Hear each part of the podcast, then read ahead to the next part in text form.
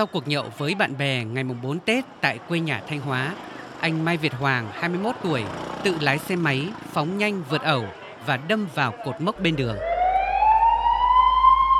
Vụ tai nạn khiến anh Hoàng bị thương tích nghiêm trọng. Bệnh viện Đa khoa tỉnh Thanh Hóa phải chuyển bệnh nhân lên tuyến trên.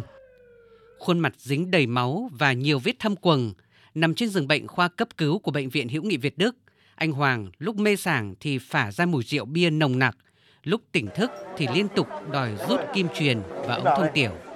Cái thông tiểu đã đặt rồi nhá, chịu khó một tí vì bây giờ mình mà rút ra mình sẽ không đi tiểu được. Đứng hàng giờ đồng hồ đỡ tay con để ổn định dây chuyển dịch, bà Lương Thị Loan ở Nga Sơn, Thanh Hóa, mẹ đẻ của bệnh nhân Mai Việt Hoàng, rơm rớm nước mắt.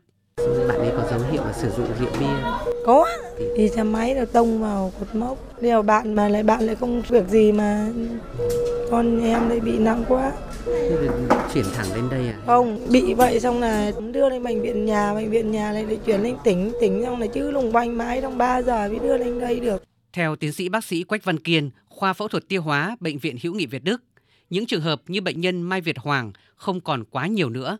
Nếu như thời điểm trước dịch cô vít mười chín, số bệnh nhân cấp cứu do tai nạn giao thông chiếm bảy mươi đến tám mươi phần trăm tổng số ca đến cấp cứu, thì trong dịp nghỉ Tết Nguyên đán Quý Mão giảm còn khoảng hai mươi đến ba mươi phần trăm.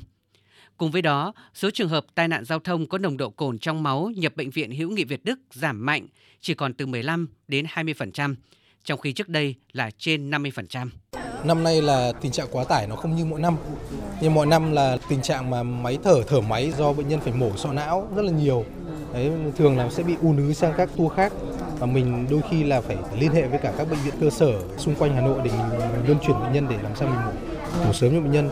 Nhưng năm nay thế thì hiện tại bây giờ vẫn có ba bàn mổ để tua trực có thể thực hiện được các ca mổ về sọ não cũng như là về chấn thương. Nhẹ nhàng hơn rất là nhiều so với cả năm. Tai nạn giao thông, nhất là số vụ do rượu bia giảm mạnh, là kết quả của cả một giai đoạn tăng cường kiểm tra, xử phạt chủ phương tiện vi phạm nồng độ cồn tại nhiều địa phương. Việc xử lý nghiêm và không có vùng cấm mà nhiều nơi áp dụng được dư luận đồng tình ủng hộ. Bởi hiện nay đã có những chế tài đủ mạnh, đòi hỏi việc thực thi quyết liệt thì mới tiếp tục hạn chế được những cái chết oan uổng do ma men gây ra.